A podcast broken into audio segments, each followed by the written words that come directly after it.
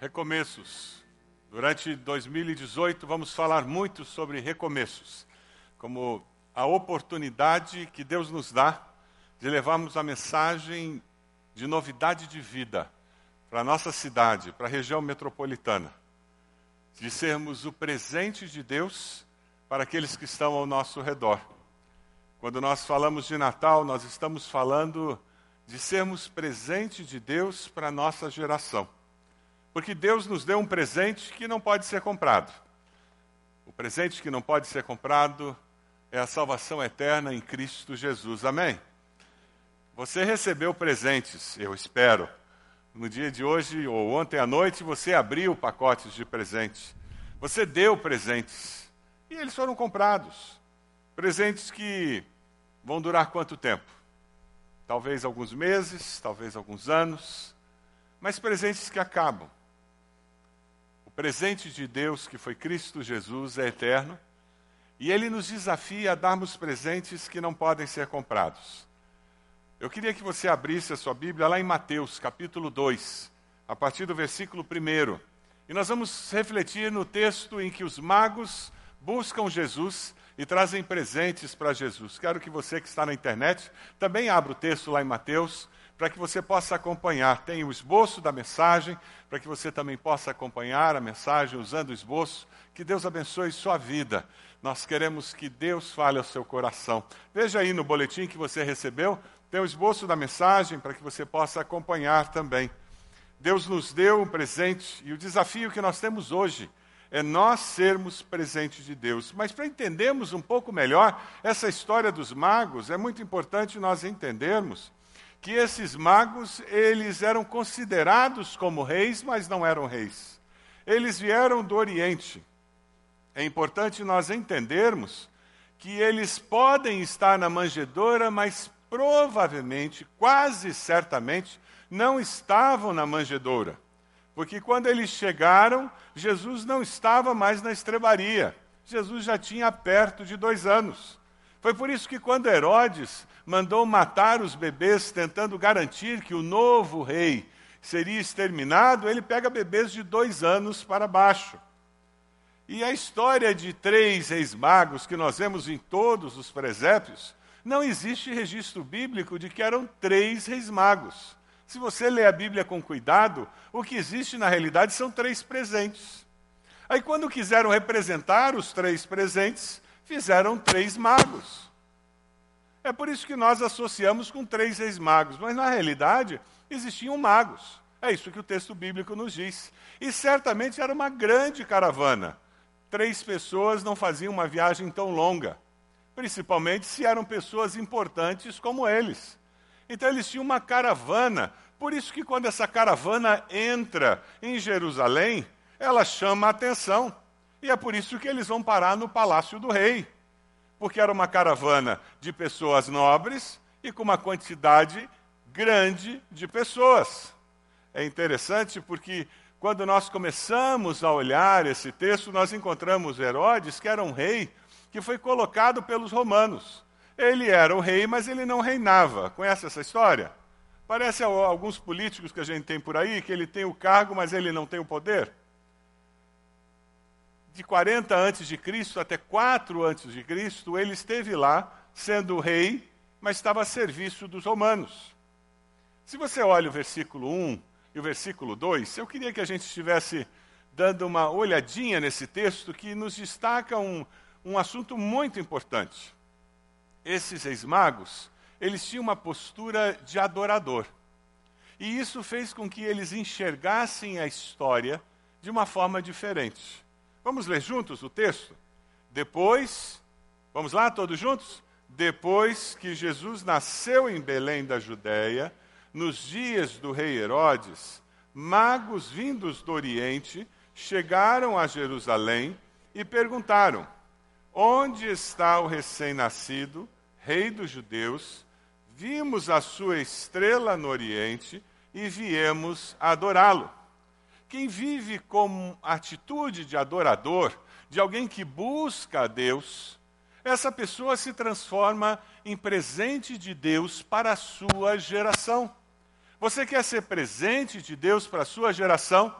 busque a Deus.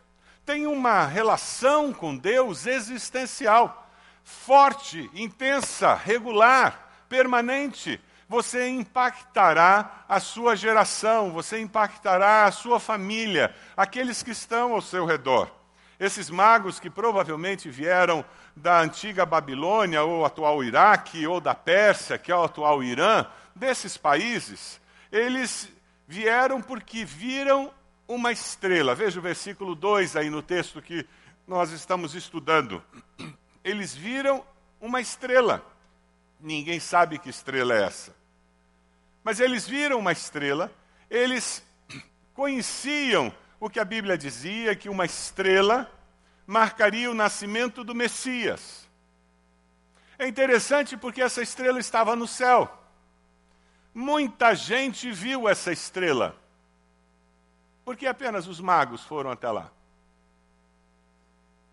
E não é assim na nossa vida.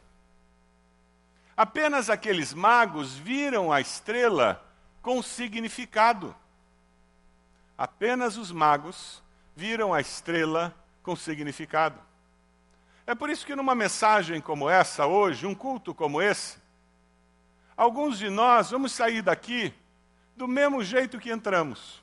Alguns até cansados. Puxa vida, demorou o culto hoje. Porque às vezes nós vamos a um culto e nós não participamos daquele culto com significado. O nosso coração não chegou no coração de Deus. E às vezes ao nosso lado tem alguém que cantou o mesmo cântico, o mesmo hino, tem alguém que ouviu a mesma mensagem e a vida daquela pessoa foi impactada pelo que ela ouviu, pelo que ela experimentou, porque ela ouviu aquela mensagem com significado. Eu creio que a pergunta que fica para nós hoje é: quando eu leio a Bíblia, eu consigo ler com significado ou é uma coisa antiga de dois mil anos atrás, três mil anos atrás? Quando você dobra os joelhos para orar, você consegue ter uma experiência que tem significado? Quando você ouve uma mensagem, o seu coração é macio o suficiente, aberto o suficiente para Deus, para que você ouça a mensagem e ela tenha significado, ela ecoe no seu coração, no seu ser. Aqueles magos, eles viram a estrela, mas eles viram de uma forma diferente do que a maioria das pessoas. Por isso eles vieram. A estrela guiou os magos até Jesus. Um comentarista fez uma afirmação e eu compartilho com vocês. Nós, os discípulos, somos estrelas que guiam pessoas até Jesus. Amém? Assim como aquela estrela guiou os magos até aquela estrebaria, hoje nós guiamos pessoas até Jesus. Ou não? Foi o que Jesus alertou os seus discípulos, dizendo: cuidado para não ser pedra de tropeço. Cuidado para que a sua ética, cuidado para que as suas palavras, cuidado para que as suas decisões, cuidado para que a sua vida não seja impedimento para que alguém conheça o Salvador. Porque disso você prestará contas. Vamos dizer juntos, Mateus cinco, dezesseis, que é um texto que afirma esse valor de uma forma muito bela. Vamos lá? Assim brilha a luz de vocês diante dos homens, para que vejam as suas boas obras que está nos céus.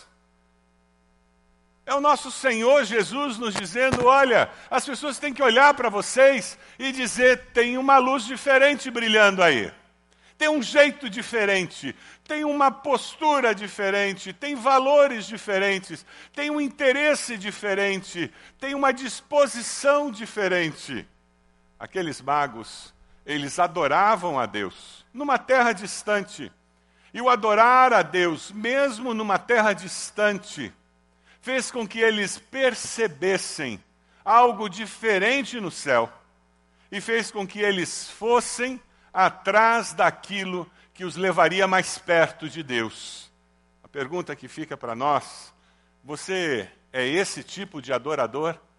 Que está disposto a pagar um preço, a viajar, a mudar, a sair da zona de conforto para poder ir atrás daquilo que o aproximará de Deus, que permitirá que você viva mais perto de Deus, permitirá que você conheça melhor a Deus.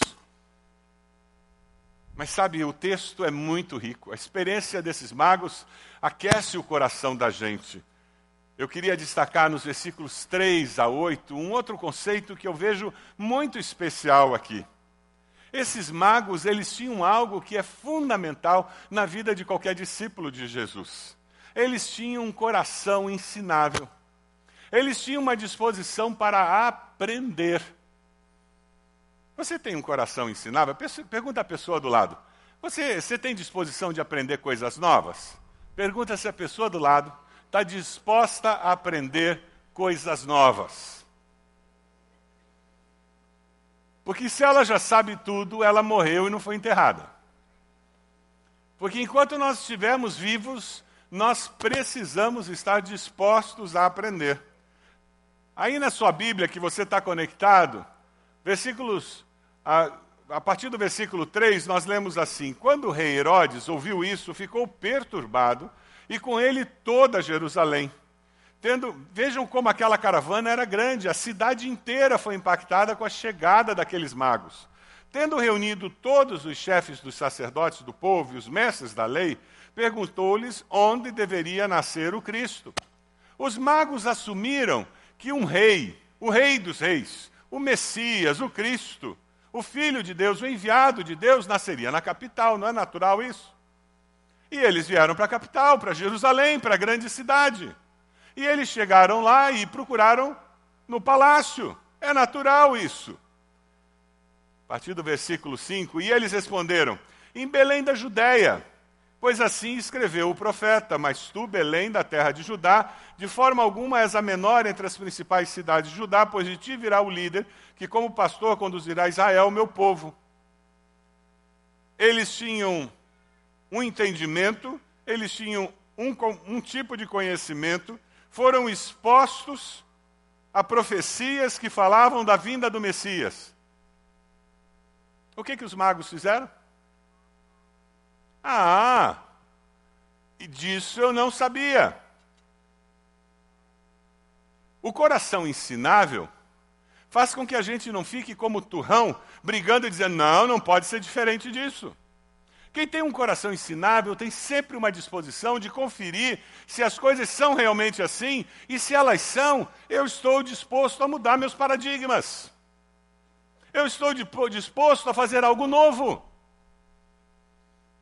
No livro de Atos, nós encontramos um grupo de, de crentes novos que ficaram conhecidos como os bereanos, porque eles conferiam sempre tudo o que ouviam nas Escrituras. E com isso eles construíram Uma, uma igreja forte, saudável, porque eles ouviam e diziam, será que isso é realmente de Deus? É verdade? E iam pesquisar. E, gente, eles não tinham computador, não tinham várias versões da Bíblia. Sabe o que eles tinham? Pergaminho. Que mão de obra! Não tinha nem referência bíblica. Era ali na mão, desenrolando o pergaminho, um por um. E eles iam pesquisar, porque eles queriam garantir que a sua fé estava firmada na palavra de Deus. E eles queriam garantir que a sua fé era uma fé que estava sempre crescendo, que o seu entendimento estava sempre progredindo, amadurecendo. Sabe qual é uma das grandes dificuldades que nós temos hoje no mundo evangélico batista? No mundo evangélico brasileiro. Tem alguma coisa aqui que vai pegar fogo daqui a pouco nesse microfone. Eu não sei se é porque é Natal, eu estou com efeitos especiais, eu não sei o que é. Sabe qual é uma das grandes dificuldades que nós temos hoje? Nós estamos com um grupo de pessoas imensa que não estão querendo crescer. Elas querem continuar do jeitinho que está. falta o interesse de conhecer e se aprofundar na palavra de Deus. Você tem um grande desafio no próximo ano. Obrigado. Você tem um grande desafio no próximo ano, matricular-se no, no nosso C F I. Você precisa afirmar por que eu creio, como eu creio e de onde vem o que eu creio. Você tem que ter referenciais para a sua fé. E você tem que entender que não tem como viver uma vida cristã saudável sem estudar a palavra de Deus, sem conhecer a palavra de Deus. Ah, pastor, eu não gosto de ler. Então escute a Bíblia. Seguindo a sugestão do pastor Wellington, outro dia, que o negócio do clube da Bíblia, eu fiz o teste. É gostoso escutar a Bíblia de manhã cedo tomando café. Eu comecei a fazer o clube da Bíblia ouvindo a Bíblia. Eu nunca tinha feito isso. É uma maneira, mas nós não temos a opção de não viver aí fora, e eles vêm com pensamento e articulação filosófica de adulto. Aí você, com a sua fé cristã infantilizada, você olha para eles e sai correndo, porque você diz, eu não tenho respostas. Claro que não tem. Você nunca se deu o trabalho de elaborar suas respostas cristãs. Você nunca se deu o trabalho de trabalhar um pouquinho com a apologética cristã. Você nunca se deu o trabalho de procurar na Bíblia o porquê que eu creio, como eu creio, de onde eu creio. Meu querido, minha querida, se você não fizer isso, ninguém vai fazer por você. Você quer ser um presente de Deus para a sua geração? Saia daqui hoje com essa convicção. dois mil e dezoito será um ano diferente.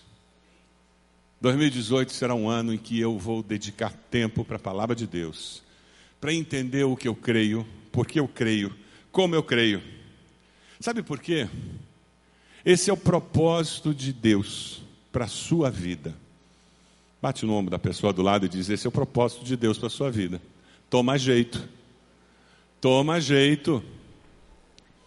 E eu tenho uma boa notícia para você, ninguém consegue frustrar os propósitos de Deus. Deus nunca vai desistir de você. O plano de Deus é que você tenha uma fé madura, que você seja um cristão, um discípulo maduro, porque daí você vai fazer discípulos que serão maduros, e isso vai se multiplicar, e você vai ter discípulos que foram feitos, influenciados por você, e esses discípulos farão discípulos, e esses outros discípulos farão outros discípulos, e o reino de Deus estará crescendo e atingindo outras gerações. Sabe por que que nós temos que encarar a vida dessa forma? Dê uma olhadinha no versículo sete. Jesus disse que o mundo jaz do maligno, não foi isso que ele disse? E que a gente precisa ficar esperto. Olha o que, que Herodes fez. Então Herodes chamou os magos secretamente. Hoje em dia ele teria sido eleito fácil, fácil. Eu não sei onde ele estaria, mas ele estaria em algum lugar em Brasília.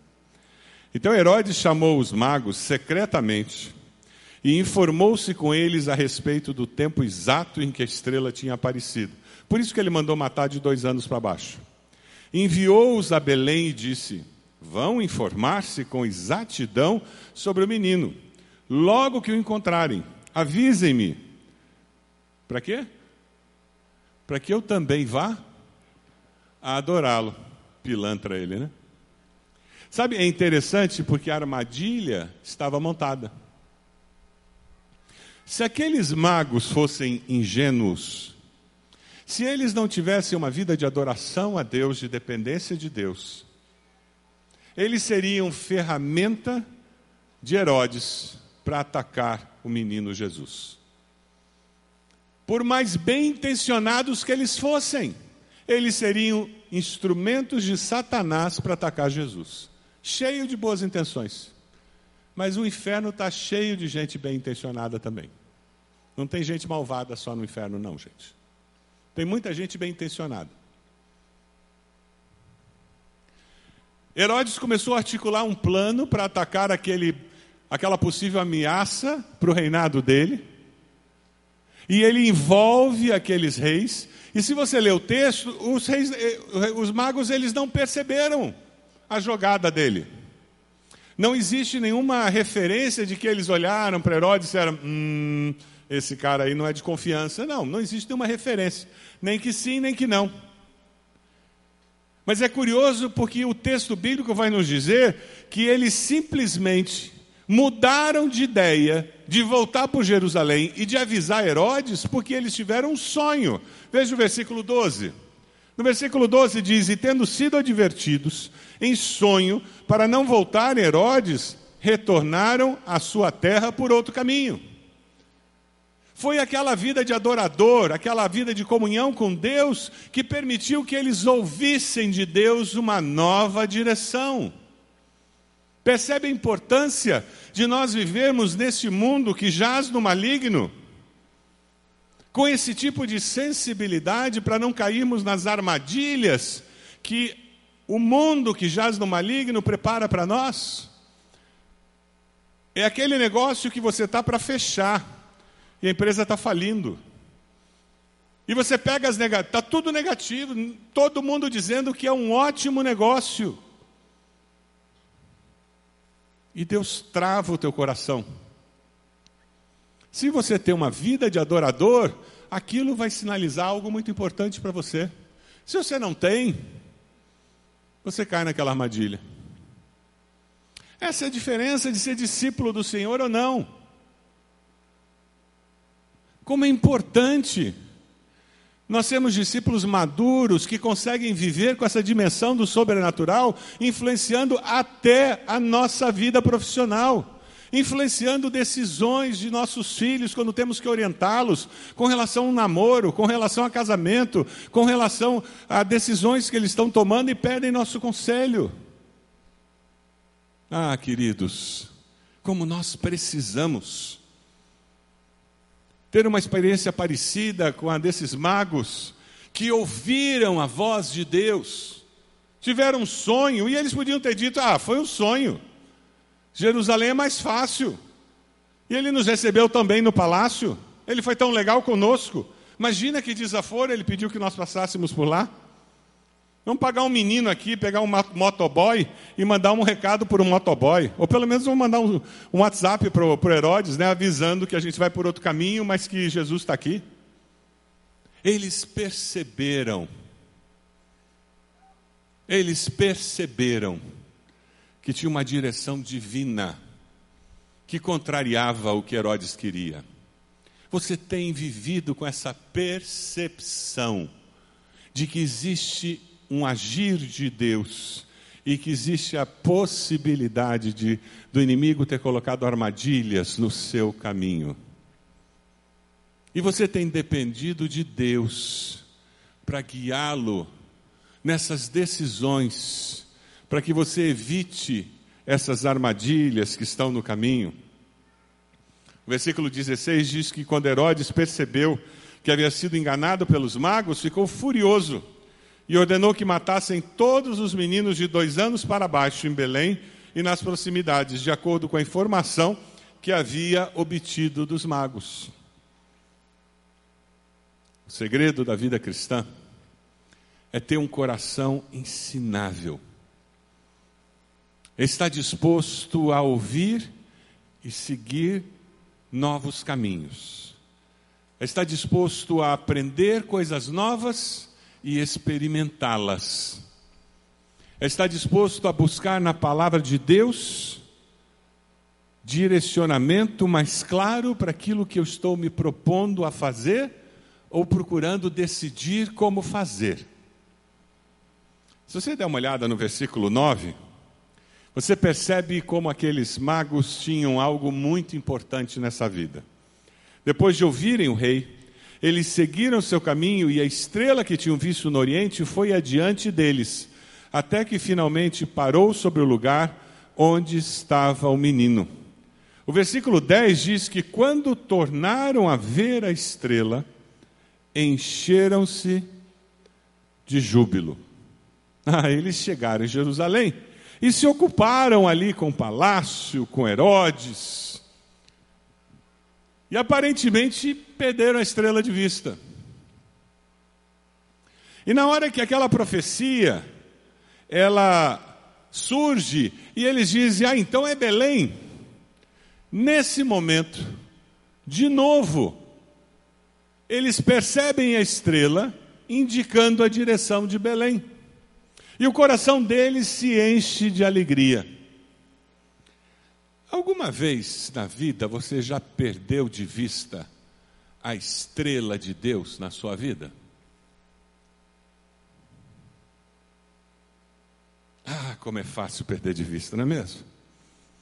O coração esfria, a leitura bíblica fica sem graça, vir à igreja é uma coisa assim tão complicada, eu sempre tenho dez opções a mais, servir a Deus é um negócio assim tão sem graça, porque eu perdi de vista a estrela.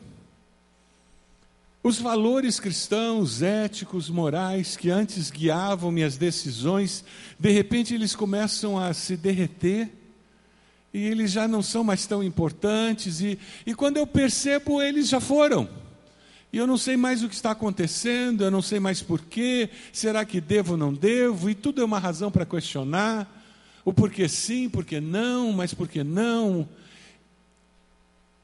e parece que a vida cristã vira um fardo e não uma alegria.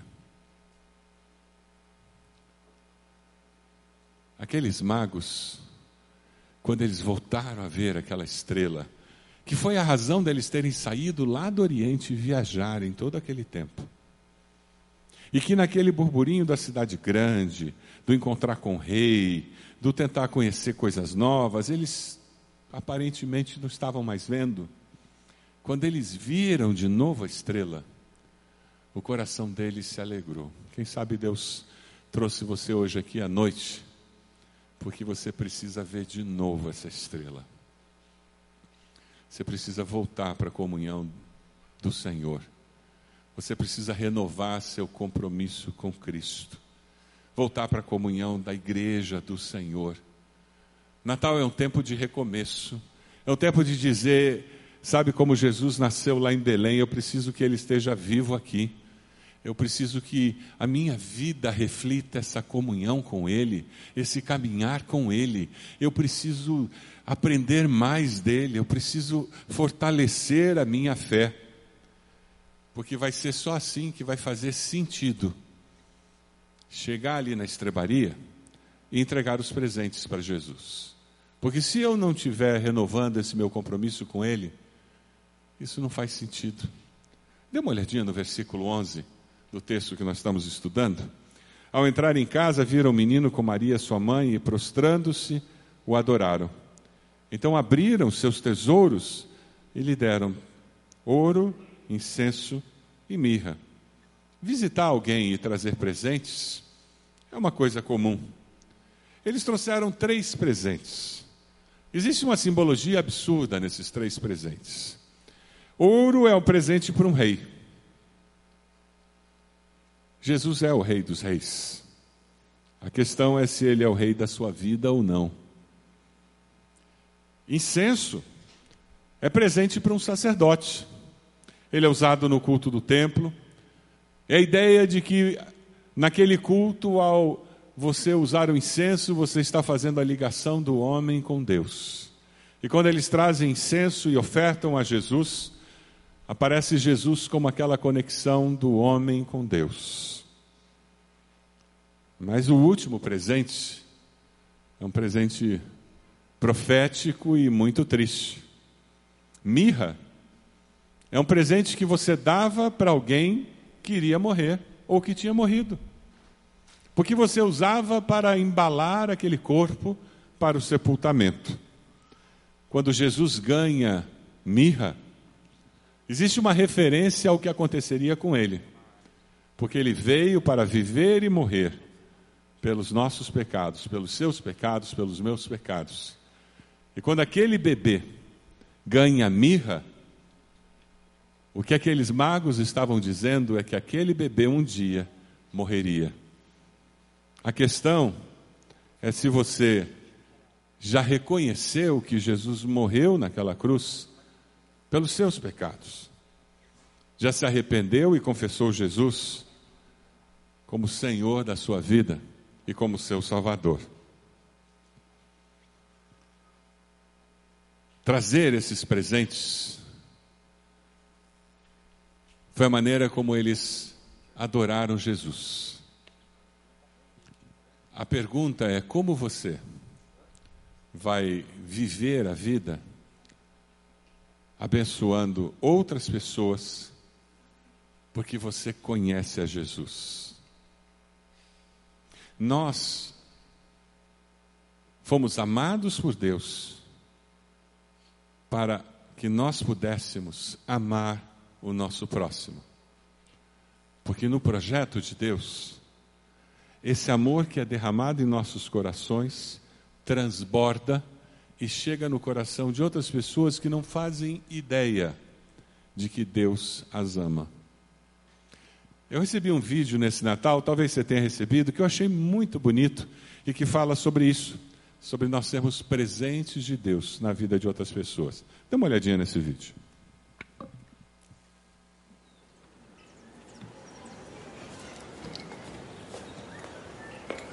Primeiro eu tenho que pegar o celular de vocês. Eu vou deixar vocês na sala de espera, que daí eu vou avisar o pessoal que vocês já estão aqui. Aí depois eu levo vocês para o teste.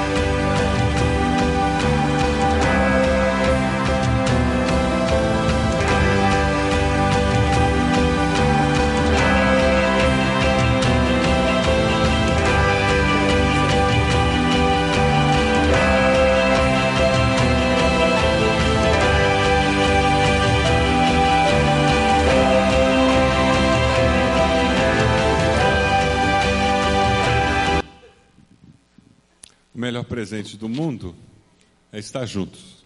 E o vídeo mexe conosco, que mexe com família, não é mesmo? Qual é a ideia básica? O amor de Deus invade o seu coração. Ele transborda e ele cria relacionamentos saudáveis. Isso tem que acontecer inicialmente em casa, entre cônjuges, filhos, pais e filhos, pais idosos, filhos novos. Nós temos que conseguir ter esse tipo de experiência, porque o amor de Deus transborda dos nossos corações. E daí ele chega no lugar onde nós moramos, com pessoas que convivem conosco, lugar onde trabalhamos, lugar onde estudamos, porque esse amor transborda do nosso coração e nós somos presentes de Deus para essa geração. Por isso que você foi alcançado pelo amor de Deus. Por isso que Deus chegou até o teu coração e colocou a certeza de que você é amado por Ele, que Ele tem um projeto para você de vida. Você recebe a eternidade de Deus através do arrependimento, da confissão de Jesus como Salvador, para que você possa levar essa esperança a outras pessoas que estão perto de você. Quando você celebra o Natal, é desse jeito que você faz isso. No dia vinte e quatro nós preenchemos um cartão, e no boletim que você recebeu você tem um exemplar desse cartão. E todos foram desafiados a escrever esse cartão, colocar uma mensagem aqui atrás e entregar para alguém. Eu queria desafiar você a fazer a mesma coisa. Quem sabe você não consegue entregar pessoalmente para essa pessoa. Tire uma foto da mensagem que você escreveu manualmente, com, seu, com a sua escrita, e mande para essa pessoa. O amor de Deus, ele chega no coração das pessoas através dos nossos relacionamentos. Quando nós decidimos ser instrumentos de Deus para abençoar pessoas ao nosso redor. Quando nós entendemos isso, nós entendemos o significado do Natal. Por amor, Deus se fez carne e habitou entre nós, para que nós tivéssemos a certeza do amor de Deus e pudéssemos repartir esse amor com aqueles que estão ao nosso redor. Você pode abaixar sua cabeça nesse momento? Esse é um tempo de decisão. Eu queria desafiar você a colocar-se de joelhos no seu lugar. Se você está tomando uma decisão de amar alguém especificamente, olha, eu estou decidindo, eu quero, eu vou escrever um cartão, eu vou mandar uma mensagem. Coloque-se de joelhos no seu lugar. Olha, pastor, eu quero ser presente para a minha geração. Eu quero amar as pessoas com quem eu trabalho de uma forma diferente, porque eu entendo que eu preciso amar essas pessoas. Quem sabe você precisa pedir a Deus que Ele te ajude a ter um coração ensinável, a ter menos respostas e mais perguntas, e fazê-las a Deus. Fazer essas perguntas buscando respostas na palavra de Deus. Peça a Deus que você tenha mais humildade para ter menos respostas e identificar perguntas que produ- produzam crescimento na sua vida. Diga a Deus, eu quero ter um coração ensinável. Eu quero que nesse novo ano eu gaste mais tempo com a tua palavra. Eu participe de uma classe para estudar a tua palavra. Eu leia mais livros, eu me envolva em processos que me tragam amadurecimento da minha fé. Eu quero conhecer mais do Senhor. Eu quero entender melhor o que eu creio e por que eu creio. Coloque-se de joelhos e peça a Deus que Ele te ajude a ter uma experiência nova, uma experiência diferente, porque você buscou e você decidiu buscar a Deus de uma forma diferente. Coração ensinável é o coração do adorador, de alguém que busca a Deus. Quem sabe você está aqui e faz tempo que você não vê a estrela, teu coração está frio.